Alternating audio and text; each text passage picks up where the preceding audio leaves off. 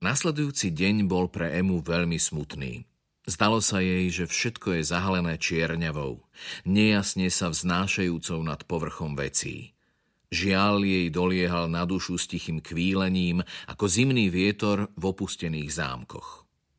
Ako keď snívame o tom, čo sa už nevráti. Ako keď sa nás zmocňuje únava po vykonanom čine.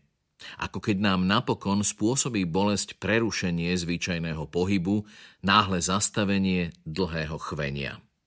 Ako po návrate, keď jej vírili hlavou štvorilky, upadla do pochmúrnej zádumčivosti, meravého zúfalstva.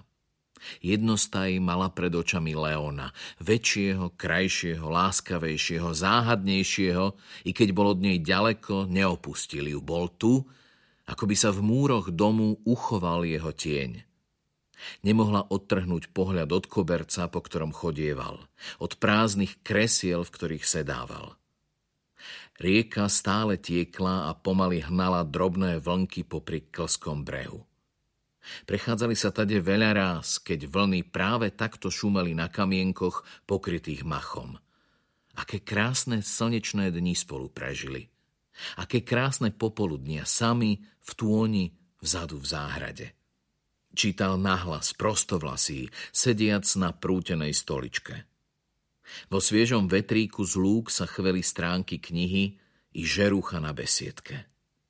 Ach, odišiel. Čaro jej života, jediná možná nádej na blaženosť.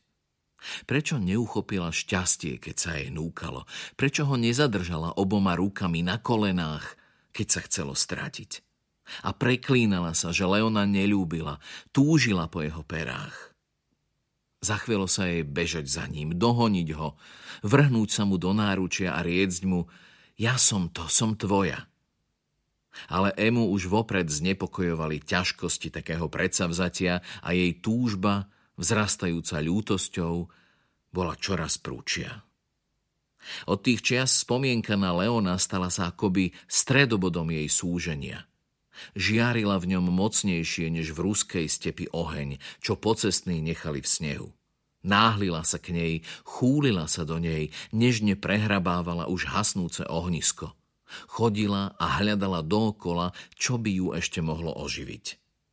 A najvzdialenejšie rozpomienky, ako aj najbezprostrednejšie udalosti, to, čo cítila i to, čo si predstavovala, túžbu po rozkošiach, ktoré sa rozplývali, predstavy šťastia, čo sa lámali vo vetre ako suché haluze, daromnú počesnosť, zmarené nádeje, domácu biedu, všetko zbierala, všetko zachytávala a všetkým si jatrila smútok. Ale plamene vyhasli. Či už preto, že sa zásoba sama vyčerpala, alebo preto, že hromada bola priveľká. Lásku pomaly potlačila odlúčenosť. Ľútosť udusil zvyk. A záblesk požiaru, čo jej do purpurova farby letnú oblohu, čoraz väčšmi temnel a postupne mizol. V otupenej mysli aj odpor k mužovi pokladala za túžbu po milencovi, páľavu nenávisti za rozjatrenú nehu.